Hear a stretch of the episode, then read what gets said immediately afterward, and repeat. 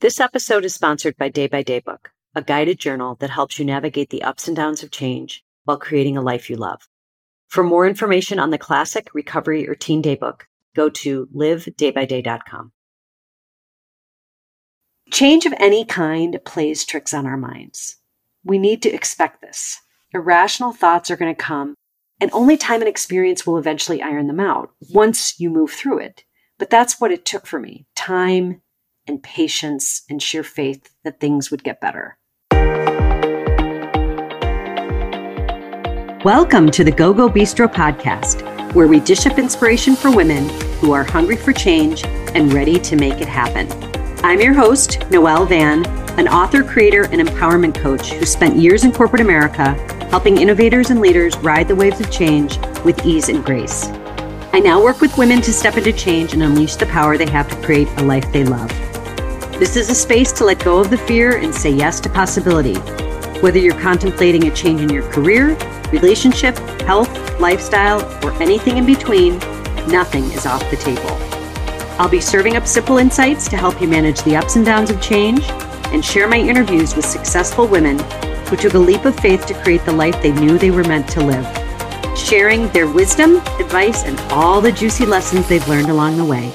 So join me at my favorite little two top, pull up a chair, and let's get started. I talk a lot about a whisper or a voice or whatever it becomes for you that can move you toward making a change you feel deep down needs to happen in your life. I thought if I shared my story, it might help illustrate how this little whisper showed up in my life and eventually caused me to make a life changing decision to get sober. Now, once again, this is not a podcast about sobriety. This is just my experience with change on a large scale because of the shifts it made and continues to make in how I live my life. Now, I also want to share how resistance can be very common when deciding to make a change and how it can surprisingly show up after the change has happened. So I will also share my experience with the many years of resistance that actually followed and how I finally came to terms with this denial. I think that is what can trip us up the most. Facing the fear of change while staying willing to own it before, during, and after leaving us open to what it is meant to teach us every step of the way. Now, my first bottle of wine in my studio apartment in San Francisco was in the late 90s. Everyone is outside and running and walking their dogs on a sunny afternoon in Pacific Heights, and I'm inside popping a cork, getting ready to shut out the world. Now, it is so crazy that I can vividly remember pausing and noticing it was the first time I was drinking alone. It was like some threshold I was crossing over. I remember taking that in and consciously recognizing it. Maybe because I come from a family of drinkers that this moment was not lost on me. It's actually the first time I heard a faint little whisper say, What are you doing? I spent the following years climbing the corporate ladder in several startups in very stressful work environments, working crazy hours and unwinding with a glass of wine or five at the end of the day, and that just became my reality.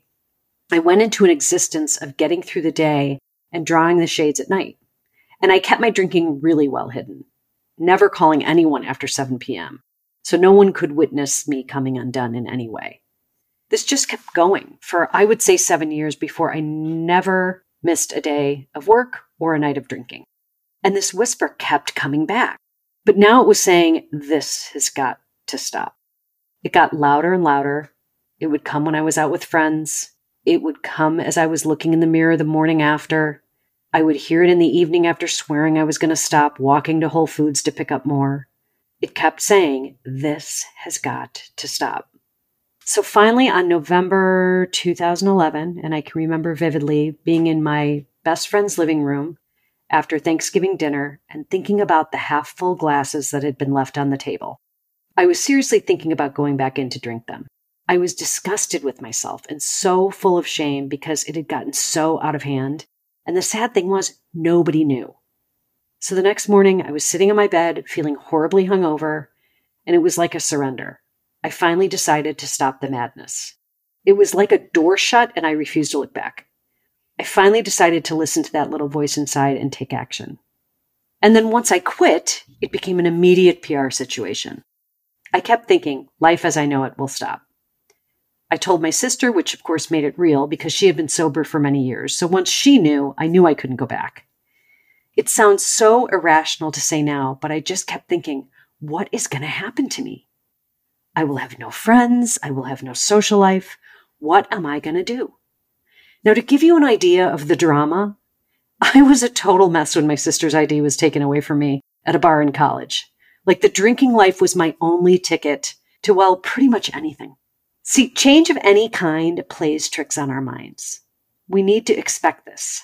Irrational thoughts are going to come, and only time and experience will eventually iron them out once you move through it. But that's what it took for me time and patience and sheer faith that things would get better.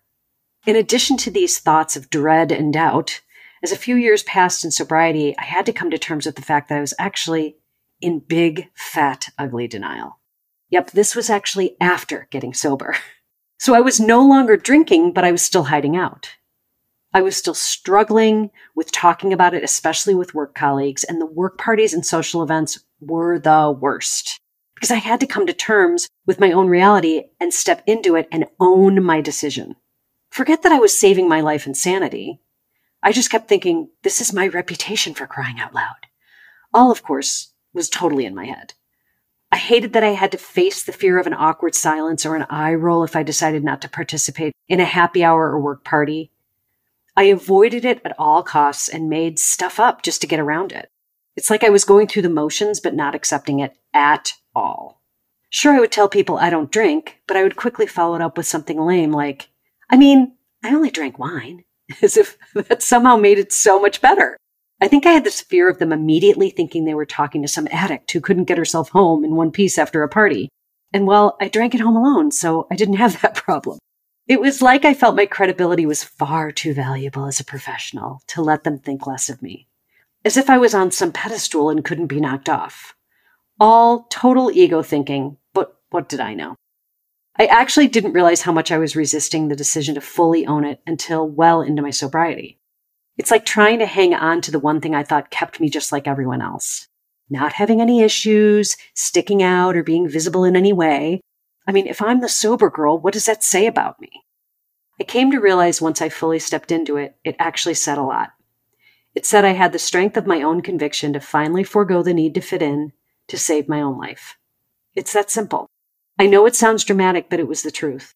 My health was in bad shape, and it was my first real step into putting my well being first, above everything else. And that was huge for me.